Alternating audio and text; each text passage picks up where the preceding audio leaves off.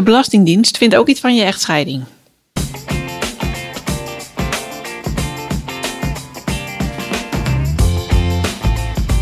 Hey, fijn dat je luistert naar de Scheidpodcast. Ik ben Carly Timmerman van Bureau Carbon, host voor gezinsvriendelijk scheiden.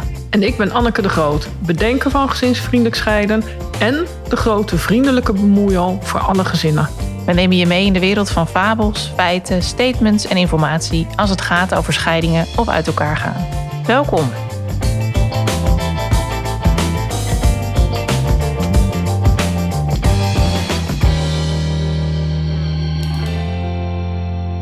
De Belastingdienst vindt ook iets van je echtscheiding. Dat is het onderwerp deze week. Kirsten Kievit vandaag aan tafel, familierechtfiscalist. Uh, welkom. En uh, Anneke de Groot natuurlijk.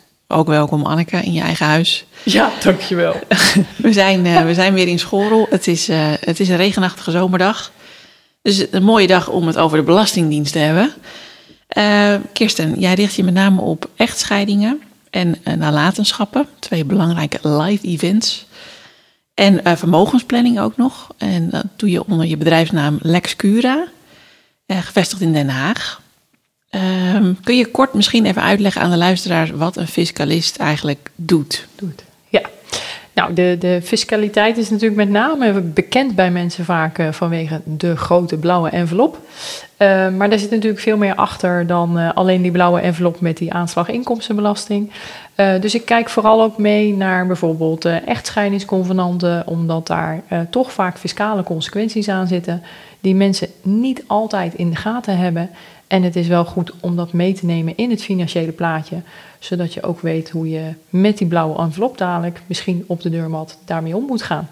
Ja, ook na je scheiding bedoel je dan? Ook na je scheiding. Ja, ja, ja absoluut. Ja. En zijn dat dan mensen die dus speciaal naar jou toe komen en zeggen van hoi, ik, wij gaan scheiden, wil jij meekijken naar het fiscale gedeelte daarvan? Ja, het is heel wisselend eigenlijk. Uh, soms benaderen mensen mij rechtstreeks. Die hebben inderdaad zoiets van, nou, we zitten bij die en die mediator of advocaat, zitten we in een traject voor de echtscheiding. En we willen graag weten hoe dat fiscaal uitwerkt.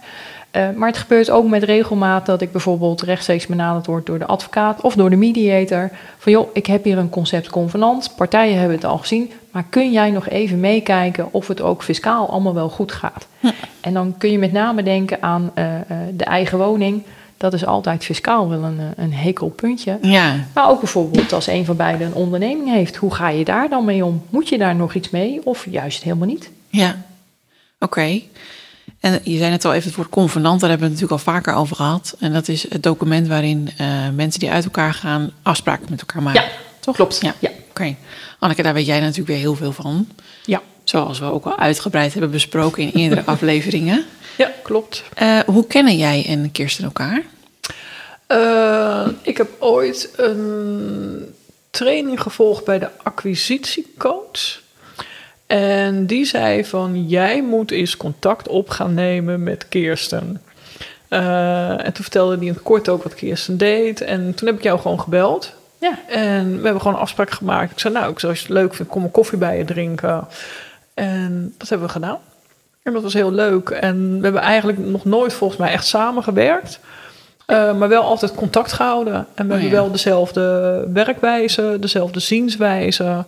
Uh, en Kirsten is net als ik heel erg betrokken altijd bij haar cliënten. En kan ook heel goed luisteren. En gaat vooral uit van wat heeft de cliënt nodig? Wat maakt het voor hem of haar beter? Uh, en hoe kunnen we dat dan zo in het vat gieten dat we het ook zo kunnen verwoorden naar de Belastingdienst. Maar goed, daar kan Kirsten zelf natuurlijk wat meer over vertellen. Uh, dus ja, dat spreekt mij gewoon heel erg aan. Dat er meer mensen zijn die op die uh, zienswijze ermee omgaan. Ja. ja. Ja, want de Belastingdienst vindt dus ook echt iets van je echtscheiding. De Belastingdienst vindt echt iets van je echtscheiding. Ja. ja en dat is een punt wat heel vaak uh, ja, een beetje ondergesneeuwd raakt. Hè, in alle, alle emoties die natuurlijk uh, over tafel heen schieten. Uh, en dan wordt er vaak nog wel gekeken naar hè, wat zijn juridische gevolgen. Uh, uh, wie krijgt het huis, wie moet er weg, allemaal dat soort zaken. Mm -hmm. maar dat er dan fiscaal ook consequenties aan vastzitten, ja, dat is toch vaak is dat een volgende stap waar gewoon niet altijd over na wordt gedacht. En het lastige is daar dan dat je vaak pas achteraf als dat convenant helemaal klaar is, daar staan handtekeningen op en een rechter heeft daar een stempel op gezet. Mensen moeten dan de aangifte gaan maken en dan hebben ze ineens zoiets van: oh, ik, uh, hoe moet ik dit eigenlijk invullen? Ja, ja. ja. Dat is ook vaak een moment hè, waarop ze bij mij dan terechtkomen van: joh, uh, hè, ik zie wat u doet op de website, uh, kunt u mij helpen? Ja, tuurlijk. Maar ja, dan zit je wel met een convenant wat al klaar is. En dan moet je dat gaan verwerken in die aangifte inkomstenbelasting. Ja. Ja, er komen niet altijd de dingen uit die mensen graag zouden willen horen. en dan ben je dus eigenlijk ben je te laat.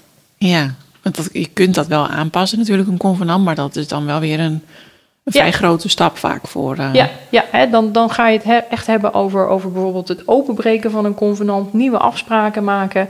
Ja, daar zijn dan ook weer kosten aan verbonden. Ja. Eh, ik had bijvoorbeeld gisteren een meneer aan de lijn en die is eh 1200 euro belastingteruggave misgelopen. Ja, 1200 euro belastingteruggave tegenover het proces van het openbreken van een convenant en heel die discussie oprakelen.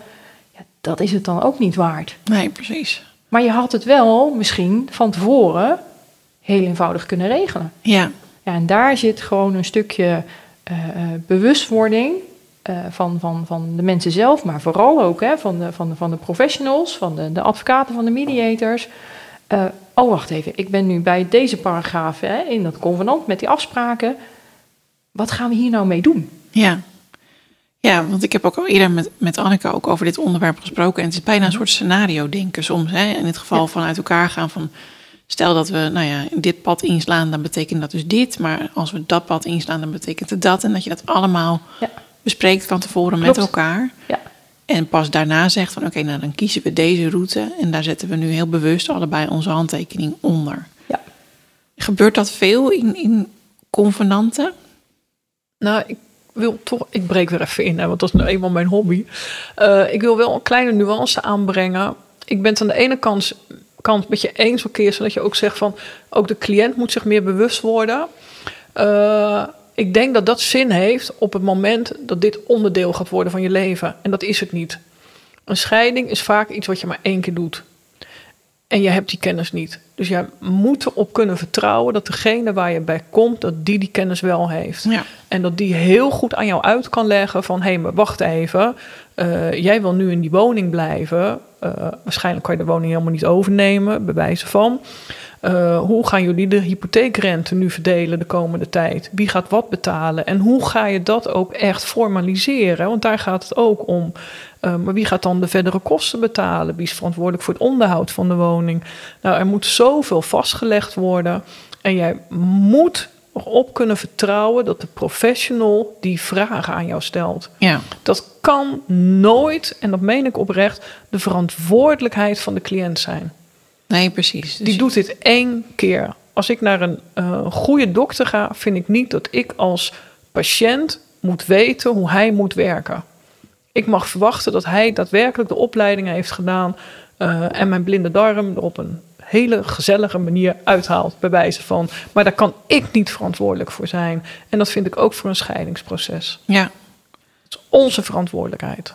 Maar ook daarvoor geldt dan, hè, die mensen die dan van tevoren gaan googlen en dan bij de huisarts of bij de arts terechtkomen en vertellen, nou, ik heb het al uitgezocht, Ja. ik weet wat ik heb, het is dat en dan en dat, en dan moet u moet dan dat en dan en dat doen.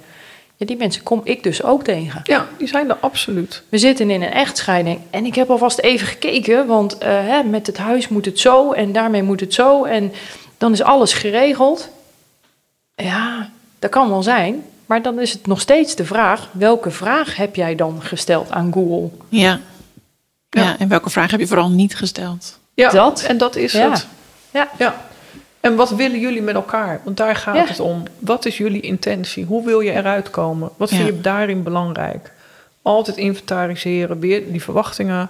eh, en wat zijn de wensen en zorgen en eisen? Die zijn er altijd. De vraag van de luisteraar.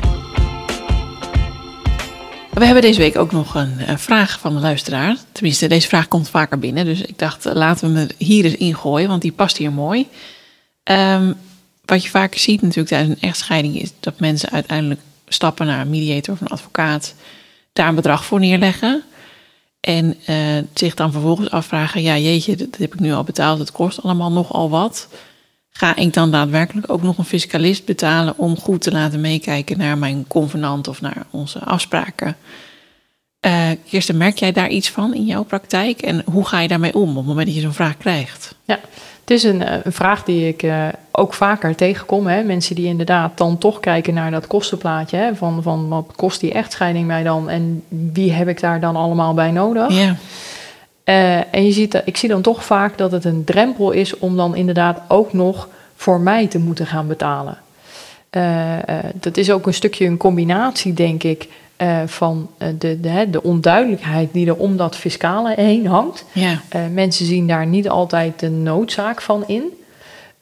hebben toch vaak zoiets van, joh, loop wel los. En de standaardvraag die ik eigenlijk altijd krijg... ja, maar zeg nou eens eerlijk... hoe groot is nou de kans dat de Belastingdienst naar mijn convenant gaat kijken? Oeh, ja, die krijgen we altijd. Ja, ja hè, dat is natuurlijk een hele bekende. Dat is de inkopper van de dag. Uh, en daar moet ik dan toch altijd op zeggen: dat maakt niet uit hoe groot die kans is. Want als net jouw convenant, en al is het maar op basis van 0,00001%, als net jouw convenant eruit wordt getild en het klopt fiscaal niet, dan heb jij die extra blauwe envelop op je deurmat liggen. En niet die ander. En dat is iets wat ik mensen altijd wel probeer mee te geven dat ze zich uh, toch echt moeten realiseren dat je, zo'n convenant, daar zitten gewoon ook risico's in. Ja. En dat heeft dan alles te maken met die blauwe envelop. En dat kan ik helaas niet oplossen voor mensen. Nee. Maar dat is hè, een beetje waar je, de statement waar je mee begon. Ja, de Belastingdienst vindt ook wat van jouw echtscheiding. Maar dus niet van alle echtscheidingen, begrijp ik ook uit je antwoord. Het is dus niet zo dat alle convenanten worden gecheckt door nee. de Belastingdienst. Nee, er is door de een machine jaar, van de Belastingdienst. De machine van de, heel ja. goed.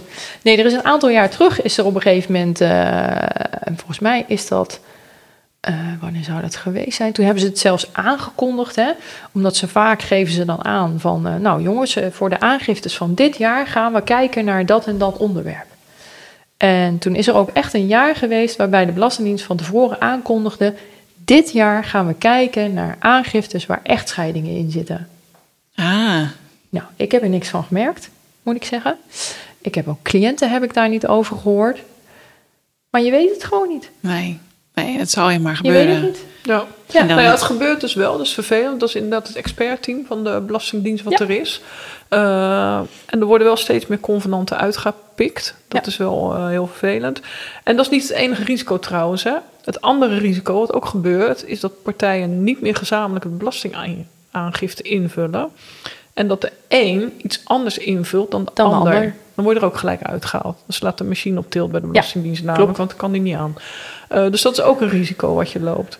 Een ander risico wat je loopt, als je het niet goed regelt en je andere partner komt na één of twee jaar achter iets waarvan hij of zij zegt: Oh, maar wacht even, maar dat ga ik nu niet betalen.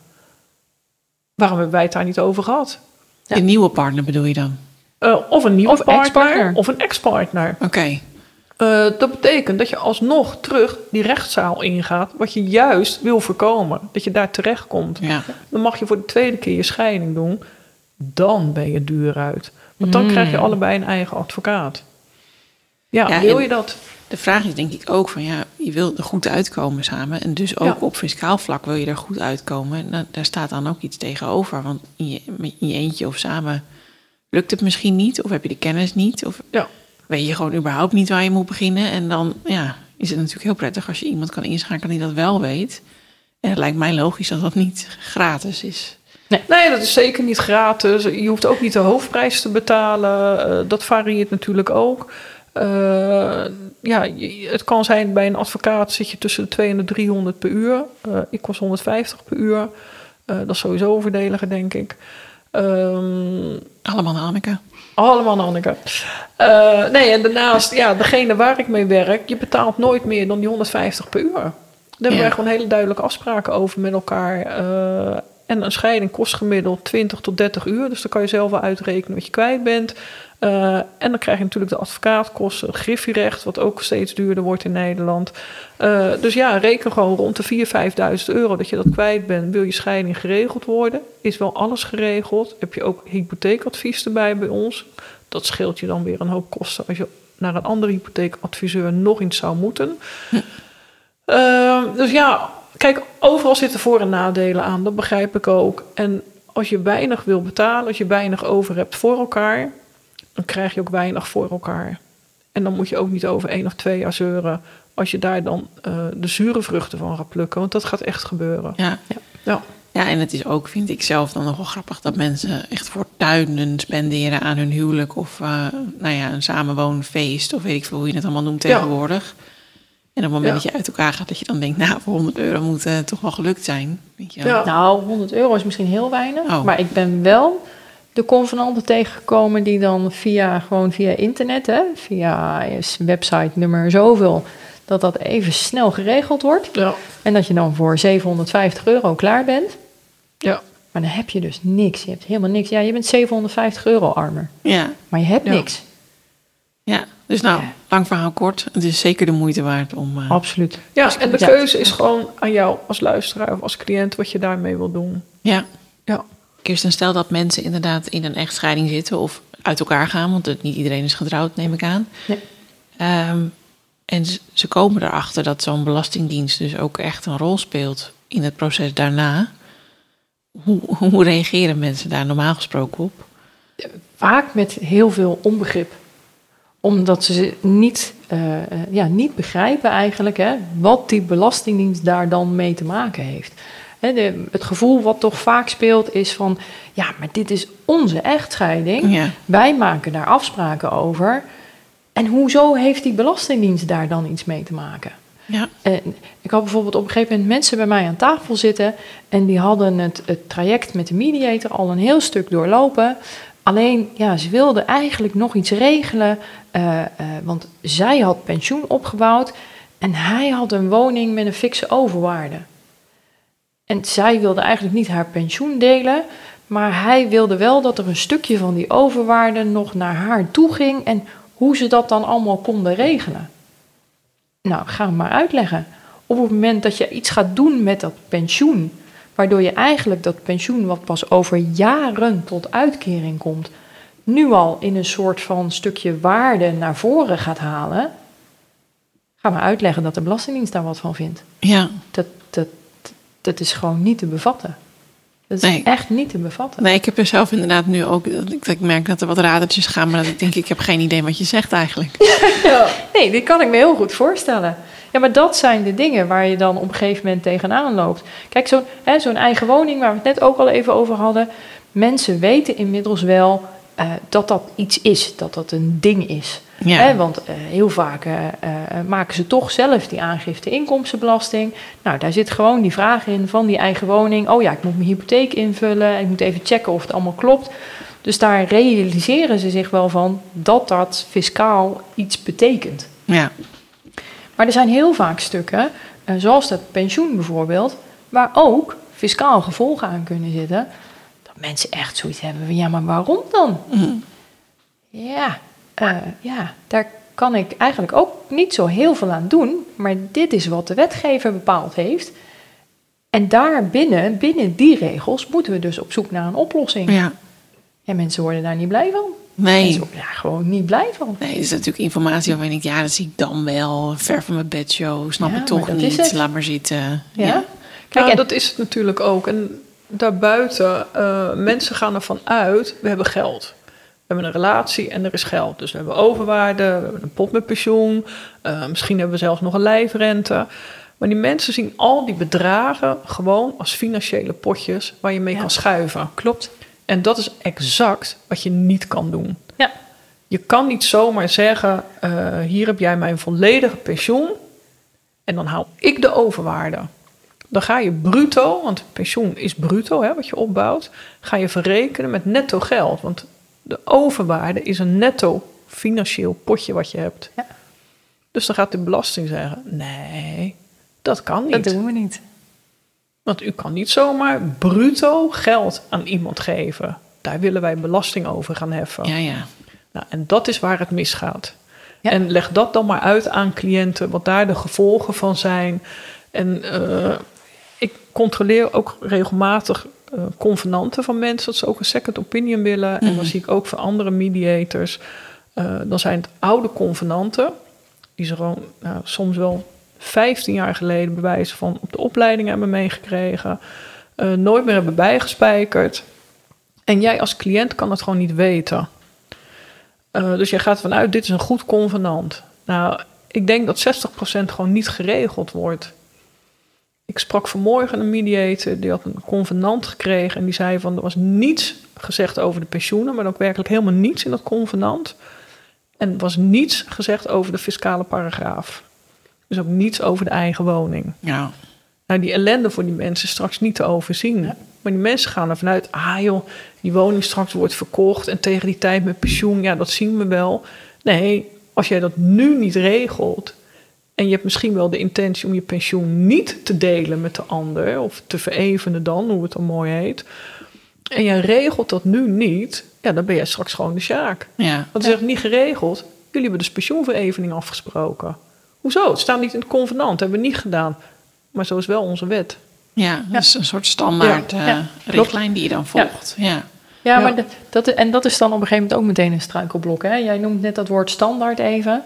Eh, de Belastingdienst heeft al een tijdje, denk ik, inmiddels hè, een, een, een aparte site gewijd aan eh, echtscheiding en waar je dan allemaal aan moet denken. Hm.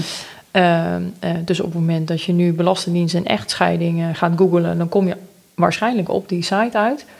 Maar wat mensen vergeten, is dat dat heel vaak gebaseerd is op standaard situaties. ja, precies. Ja. En je kunt echt hoog en laag springen, maar geen enkele situatie is standaard. Nee, Is gewoon niet zo. nee, dat lijkt mij ook niet. Nee, dat kan ook bijna niet meer tegenwoordig. Ook met Nee, moderne we hebben zo, ja, maar ook inderdaad, hè, huizen. eh, samengestelde gezinnen, verschillende huizen, inderdaad. Er zitten zoveel complicaties aan. Ja. Die site van de Belastingdienst geeft niet overal een antwoord op. Nee. En toch gaan mensen daar dan van uit. Ja, maar ik heb daar gevonden dat. Ja, dat weet ik. Maar in uw situatie of in jouw situatie is dat weer net even niet van toepassing. Ja, Ja, ga het maar uitleggen, ga er maar aan staan. ja. En dat maakt het zo lastig. ja, en dat maakt jullie dus ook zoveel meerwaarde. Want ja, als je dus goede mensen voor je hebt op het moment dat je uit elkaar gaat, dan kan je dus wel ervoor zorgen dat je gaat begrijpen wat bepaalde keuzes gaan betekenen, nu Ja. of op de langere termijn. En dat lijkt mij inderdaad broodnodig. Want ja, als je dat allemaal zelf moet gaan Ja. uitzoeken, dat is natuurlijk eh, bijna niet te doen. Ondoenlijk. Ja. Hey, en eh, Lex Cura, die naam, hè? Mhm. Is dat, zit daar nog een verhaal achter? Ja, daar is over nagedacht. een hele tijd geleden. Eh, ondertussen alweer. Eh, de, de letterlijke vertaling is eigenlijk... Hè, lex staat voor, voor wet, voor wetgeving. En cura betekent zorgen of verzorgen. Dus je hebt eigenlijk hè, de verzorgende wetgeving. En eh, de reden waarom ik daarop ben gekomen is omdat ik heel vaak in mijn vak zie, hè, het vak van belastingadviseurs of fiscalisten, of hoe je het dan ook wil noemen, eh, dat er wordt naar gekeken naar die wetgeving. Eh, daar staat A, nou dat is prima, dan gaan we A toepassen. Hm. Alleen waar dan niet altijd over na wordt gedacht, is dat in de ene situatie A misschien prima is, maar in de andere situatie wil je misschien toch echt naar B toe. Ja, En dan is het zo belangrijk om te gaan kijken naar die wetgeving vanuit de mensen die voor je neus zitten. Hè, de, de Anneke heeft het net eerder op een gegeven moment ook al even genoemd. Hè? Wat hebben die mensen nodig? Hoe kan ik hun situatie beter maken dan die nu is? ja, En dan begin je dus bij die mensen en ga je daarna naar de wetgeving kijken. Terwijl ik gewoon te vaak nog tegenkom dat er naar de wetgeving wordt gekeken en dat daar mensen achter zitten. Ja, het is allemaal niet zo relevant. Dit is gewoon hoe het werkt. ja. Punt.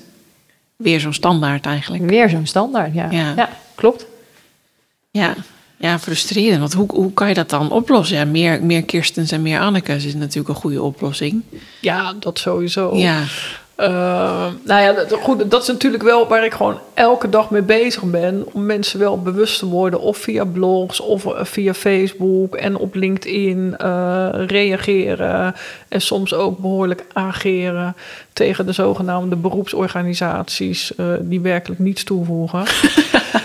Ja, sorry, maar ja, dat- dat is gewoon hoe ik er nu eenmaal over denk en wat ik gewoon zie. Ehm, waarbij ik wel echt aan wil brengen, dat geldt voor elke beroepsorganisatie. Je hebt gewoon goede advocaten, je hebt eh, goede mediators en je hebt minder goede. Zo simpel is het. Eh, de overheid moet er ook nog steeds gewoon echt zijn eh, rol in gaan pakken. We hebben natuurlijk ook vermogensrecht en een juridisch kader wat we al zo lang hebben. Terwijl de hele liefdesvorm in onze maatschappij is gewoon gewijzigd. Ja. Is veranderd. De gezinnen zijn veranderd. Onze omstandigheden zijn veranderd. Eh, en het sluit soms niet eens meer op elkaar aan. Nee, precies. Dat loopt soms een beetje achter. Zelfs. Ja, dat loopt echt achter. En eh, het kan allemaal veel makkelijker. En ik ben ook voor jongens, eh, stop met dat hele ingewikkelde gedoe van die toeslagen. Geef iedereen een basisinkomen.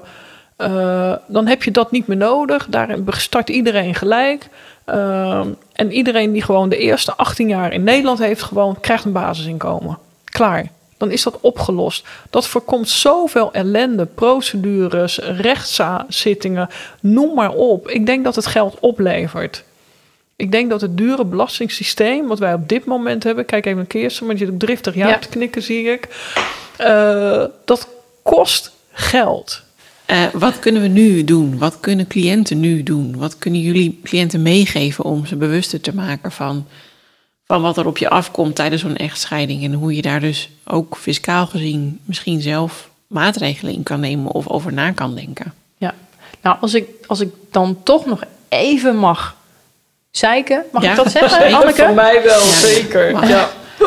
In veel van de convenanten zit een, een, een standaard fiscale bepaling. Hè, daar wordt gewoon gezegd van nou, als, eh, als je in dat jaar uit elkaar gaat, dan werkt het zo en dan gebeurt er dit met je fiscaal partnerschap en zo gaan we de aanslagen verdelen. En dan staat daar ergens staat daar verstopt dat eh, cliënten zijn gewezen op de mogelijkheid om een eh, fiscalist of een belastingadviseur in te schakelen. Ja, jongens, dat is niet genoeg. Dat is niet genoeg. Nee. Je moet mensen daar echt aan de hand nemen en uitleggen waarom ze dan die fiscalist of die belastingadviseur in moeten schakelen. Mensen weten het niet. De informatie, de wetgeving is zo ingewikkeld. Dat is niet te overzien. Hè, je ziet dat, eh, om dan toch even terug te grijpen op de toeslagenaffaire, je ziet dat in het rapport daar, zie je het ook terugkomen. Iedere Nederlander wordt geacht de wet te kennen. Ja, hoi hoi. Ja. Maar zo werkt het niet. Mensen weten het niet. Mensen hebben geen idee. Dus je moet ze meenemen. En of je dan advocaat bent of mediator of iemand zoals ik, maakt niet uit. Je moet ze echt meenemen. Ja, maar heb je die wettenbundels wel eens gezien? Jazeker. Ja, ik ja, slaap ja. erop. Ja, ik ons bureau. Dat is een Ja, stomme tuurlijk, vraag. ja. Maar, eh, Ja, nou, nee, stomme vragen bestaan niet. Oh, Nee. maar het is Eh, natuurlijk ja. echt enorm. Dat zijn echt enorme pillen. Dan word Ja. je geacht blijkbaar om dat te kennen. Die eigen woning bijvoorbeeld. Jaren geleden, vroeger, toen ik nog jong was en ook blond en wel al jurist. toen was die regeling voor die eigen woning was misschien net een paar bladzijden. In de loop der jaren is dat uitgegroeid. Ik denk dat we inmiddels op 20 bladzijden zitten of zo. Ja, en dan heb je, nee, dan heb je alleen het nieuwe recht, want we hebben ook nog overgangsrecht. Dat is ook weer zoveel pagina's. Dat kan niet. Dat kun je mensen niet uitleggen. Nee. Nee, dat lijkt mij ook niet. Nee. Nee, ja. Ja, nou ja, jongens, we worden dus wel geacht de wet te kennen. Dat kunnen we alvast meenemen hieruit. Ja. Ik ga binnenkort toch maar weer een Kluwe collegebundel aanschaffen, denk ik. Succes. ja. Nee, maar dat, dat blijft natuurlijk wel eh, voorlopig, denk ik. Ik hoop dat het ooit gaat eh, verbeteren. Eh, voor de cliënten de eeuwige zoektocht naar die speld in de hooiberg. En, En dan ja, bedoel je ik met speld in de hooiberg, bedoel je een goede begeleider. Ja, vind maar iemand eh, die echt over die kennis beschikt. Eh, tuurlijk kan je naar een mediator en zeggen van... nou, we nemen allebei eh, een financieel adviseur ernaast... en de mediator gaat mediaten over het conflict wat wij daarover hebben. Wat is dan de toegevoegde waarde van die mediator? Want die mediator moet wel over die kennis beschikken. Die moet wel weten van, oké, jij bent boos, want jij wil eigenlijk eh 10.000 euro partneralimentatie. En jij zegt maar volgens de draagkrachtberekening. En dan denkt die mediator al, "Hmm, hoe zat dat ook alweer? eh, kan je er maar 4000 betalen. Dus die 6000, eh, ja, kan dat dan wel of niet? En hoe zit dat dan? En hoe ziet het er dan voor je toekomst uit? En hoe lang ga je dat dan doen? En is het haalbaar? Dat moet je wel weten als mediator. Dus hoe kan jij dan daar als mediator gaan zitten en die mensen helpen om dat op te lossen? Om überhaupt naar een oplossing te gaan kijken als je de kennis zelf niet hebt. Ja, dat is iets wat bij mij al gewoon niet kan. Als cliënt mag je duidelijk aan de mediator vragen: hey, wat is jouw opleiding? En heb jij ook fiscale kennis? Heb je ook juridische kennis? Kunnen wij elke uh, escalatie die er kan dreigen, uh, alle zorgen die we hebben, kunnen we die met jou bespreken? Kan je ons daarin begeleiden? Ja. En kan je ook andere opties laten zien? Wij kunnen geen advies geven. We verkopen ook geen producten, maar we laten wel zien: dit zijn alle mogelijkheden en jullie gaan de keuze maken. En we leggen uit wat zijn de gevolgen van de keuze die je maakt. En wat lastig is, en um, daar had ik het van de week met iemand anders over. Cliënten komen bij de mediator en moeten direct alles ondertekenen. Bedoel je alles ondertekenen? Direct de mediation overeenkomst. Uh, ze zitten gelijk vast aan die mediator. Cliënten durven dan vaak ook niet meer de mediation te verbreken. Want dan denken ja, maar we hebben nou al getekend, we hebben die hele papierrompslomp gedaan. Ja, ja, het voelt eigenlijk niet goed. Volgens ons ja, is niet alle kennis aanwezig. Maar ja, we het maar afmaken, is het klaar. Nee, gewoon nee zeggen. Dat mag oprecht, vind ik. Ook al eist de beroepsorganisatie dat je dat moet doen, ik weiger het gewoon. Dus de MFM mag me er nu uitgooien, dat vind ik helemaal prima. Uh, MFN is een beroepsorganisatie voor mediators. Ja, Mediators Federatie Nederland. Cliënten komen bij mij en dan wil ik eerst in alle rust even met hun gaan zitten. Zij moeten aan mij wennen. Ze moeten hier aan de luisterkamer wennen. Ze moeten er al aan wennen dat ze de stap hebben gezet, de grootste stap van hun leven, om uit elkaar te gaan. Dat is verrotte pijnlijk. Kijk eerst maar eens even wat kan. Wat zijn jullie wensen? Kunnen we eruit komen met z'n drieën? Uh, vinden jullie het prettig hier? Misschien wil je wel naar iemand anders. Misschien heb je wel een andere behoefte. Nou, dan gaan we eerst bespreken en het gesprek daarna. Dan gaan we gewoon pas tekenen. En dan ga ik jullie eerst even op je gemak uitleggen van... hé, hey, wat gaan jullie niet tekenen met mij? Maar niet gelijk als ze binnenkomen. Ik vind dat zo keel, koud en zo ontzettend commercieel verdienmodel. Nou, daar ben ik enorm op tegen. Echt enorm op tegen. We hebben het over mensen, we hebben het over gezinnen. En daar ga je niet op deze manier mee om. Nee. Niet in mijn praktijk. Nou ja, en ik denk ook daarbij dat als, als gezin, inderdaad, als je gezin uit elkaar valt en je besluit dus van nou, laten we dit op een zo harmonieus mogelijke manier met elkaar op proberen te lossen dan moet je ook nog maar weten dus dat er ook juridische gevolgen aan zitten, fiscale gevolgen aan zitten, naast alle emotionele gevolgen waar je mee te maken hebt. Ja. En ik denk dat daar, daar begint het denk ik al. Ik denk dat heel veel mensen zich daar niet bewust van zijn, van wat er allemaal op ze af gaat komen. Ja, je doet het maar één keer en je hebt totaal geen beeld van hoe gaat mijn toekomst eruit zien. En je hebt ook echt geen idee op zo'n moment dat je gaat onderhandelen met elkaar wat zijn de gevolgen bijvoorbeeld over 20 jaar? Die zitten er ook aan vast. Ja. Nou, en dat moet gewoon stap voor stap in kaart worden gebracht. En ik meen het echt op het moment dat je voelt, en dat is zo belangrijk in het proces: hé, hey, dit gaat niet goed, dit voelt niet goed, ik wil deze afspraak niet, opstappen. Of maak het gelijk bespreekbaar. Zeg ook tegen de mediator of advocaat of wie het ook is. Want het is niet alleen de mediator. Hè? Even voor alle duidelijkheid. Maak gelijk duidelijk. Het voelt voor mij niet goed. Ik heb meer uitleg nodig. Ja.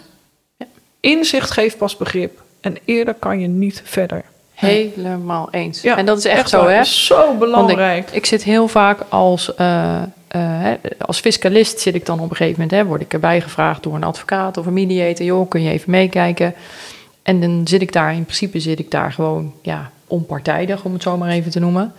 Uh, maar er zijn ook situaties waarbij ik gevraagd word om aan te schuiven, juist omdat bijvoorbeeld de ene partij uh, financieel en wellicht ook fiscaal veel meer kennis heeft dan de andere partij. Ja.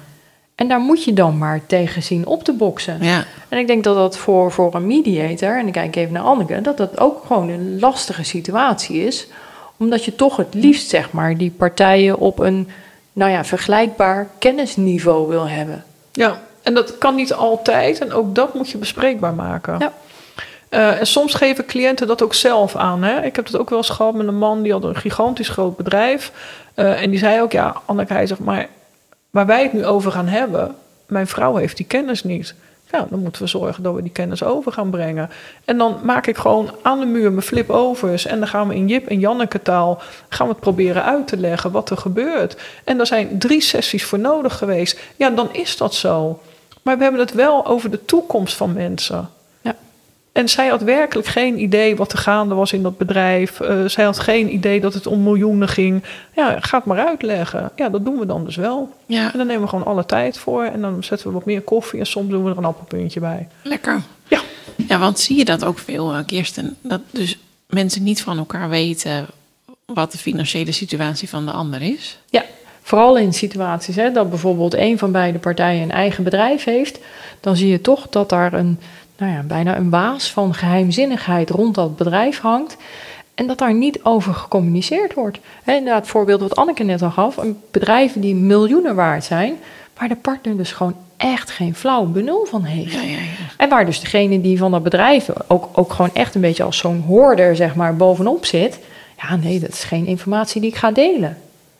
Ja, maar ja, hè, op het moment dat je bijvoorbeeld in, in, in, in een algehele gemeenschap van goederen getrouwd bent, eh, of je hebt wel huwelijksvoorwaarden juist vanwege dat bedrijf, maar er zit een finaal verrekenbeding in, waardoor je alsnog hè, gaat verdelen op het einde van de rit, ook bij een echtscheiding bijvoorbeeld, dan moet je die informatie, die moet je gaan delen. Hm.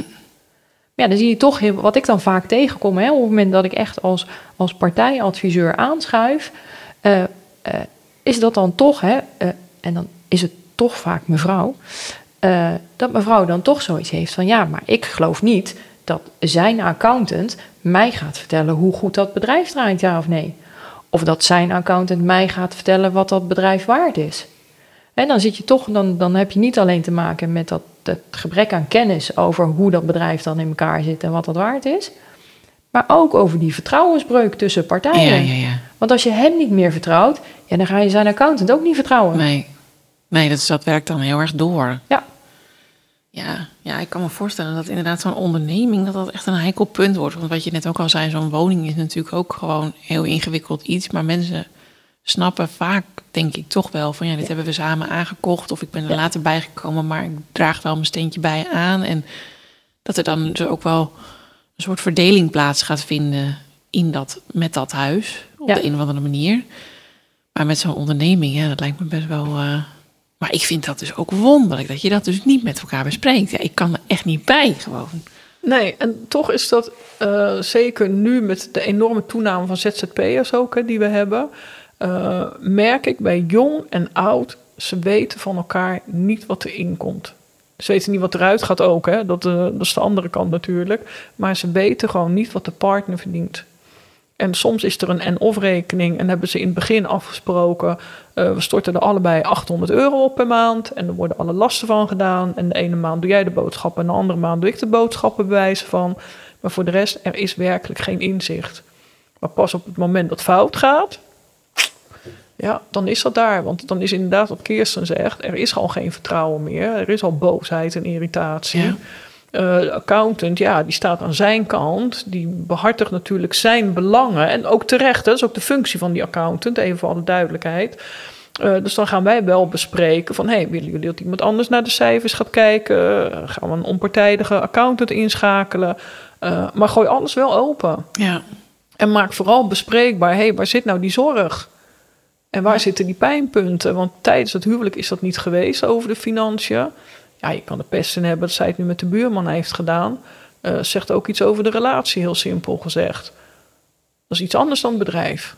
ja, ja, inderdaad. Dus ook dat gaan we weer splitsen. Dan hebben we weer die mooie financiële en fiscale poot. En we hebben de emotionele poot in de Ja. scheiding. Ja, ja boeiend vak hebben jullie allebei hoor. Ja, Ja, nou hebben we nog een uitsmijter over de Belastingdienst. Een goed boek of een leuke podcast waarvan je zegt, lees dit, want dat eh, is belangrijk, mensen. Nee, niet echt eigenlijk. ik ook zijn er genoeg. eh, mijn wettenbundels voorbij zweven in mijn hoofd. En het fiscaal memo. Nou, dat. En dat soort dingen, weet je wel. Boeken ja, ik denk, genoeg. is dat een tip voor de luisteraar? Ja, nee, nee, nee, niet Ja. echt. boeken genoeg. Eh, die wettekst ja, is een beetje afhankelijk van welk, eh, welke uitgever die komt, hoe dik die is. Hè? Stop hem niet onder je kussen. Slaap niet lekker en het helpt ook niet, want je neemt er niks mee op. Maar zorg gewoon op het moment dat je zo'n proces ingaat van een echtscheiding. En eigenlijk daarvoor al, hè, op het moment dat je gaat trouwen of gaat samenwonen. Zorg gewoon dat je iemand in je buurt hebt waarbij je je vragen kwijt kunt. Ja. En waarbij je inderdaad, hè, Anneke zei het net ook al, waarbij dat gevoel gewoon klopt. Dit is de persoon die mij gaat vertellen hoe het zit en daar kan ik op vertrouwen. Ja. En die is gewoon zo belangrijk. Ik heb geen, geen last, hè, even tussen aanhalingstekens, van geheimhoudingsovereenkomsten en weet ik veel wat allemaal. Maar mijn eerste gesprek met cliënten is ook eerst bepalen of er een klik is. Kunnen wij wel met elkaar door één deur? Ja. En als ik jou ga vertellen dat het op die manier fiscaal in elkaar zit, ga je dat dan van mij aannemen? ja, en durf je vragen te stellen misschien ook? Die is ook heel belangrijk. Ja. Stel vooral je vragen. Ik had laatst een dame en eh, daar kreeg ik een heel uitgebreid kreeg ik daar een, een bedankje van. Met een heleboel chocolade. Die was ook heel snel op. Ehm, maar het mooiste vond ik, is dat ze in haar bedankje had gezet van dat zij dingen op een gegeven moment 10, 11, 12 keer heeft gevraagd. En dat ze iedere keer een antwoord van mij heeft gekregen. Dat vond ze zo bijzonder. Ja, dat is toch eigenlijk ook van de zotte, hè? Ja, maar En het was fijn. wel. Ja, ik vond het wel heel fijn dat ze me dat teruggaf. Eh, want ik heb eh, eh, vroeger, toen ik nog gewoon in, in dienstverband werkte en dan op een gegeven moment mentor was, heb ik op een gegeven moment ook collega's en zo die je dan moet begeleiden. Van, joh, ik heb liever dat je tien keer aan mijn bureau staat met dezelfde vraag. Hè, dat ik dan de elfde keer kan zeggen van nou, je hebt hem door, hou hem vast. Dan dat je één keer een vraag stelt en we er dan achteraf achter moeten komen dat het niet klopt. Ja. En dat is bij een echtscheiding, bij een convenant, is dat niet anders. Stel je vragen. Wees niet bang om je vragen te stellen. Hè, Anneke zei het ook al. Domme vragen bestaan ook niet. eh, achterlijke vragen bestaan ook niet. Alleen domme antwoorden. Amen. Nou, of de vraag die niet gesteld wordt. Dat is de meest slechte vraag. Ja, Ja. Ja, Nou, mooi. Dank jullie wel, dames, voor deze podcast. En, ja eh, vond het een leuk gesprek. nou, ik ook. helemaal goed. Graag gedaan. Fijn dat ik hier mocht zijn. ja, wie weet tot de volgende. Yes. Veel dank voor het luisteren. Zit jouw hoofd nog vol met vragen? Wij horen ze graag. Geen vraag is te gek als het om jouw toekomst gaat en om de toekomst van je gezin. Stel ze gerust via info.gezinsvriendelijkscheiden.nl Waar? info.gezinsvriendelijkscheiden.nl Dankjewel. En misschien komt jouw vraag dan in de uitzending. Anoniem uiteraard.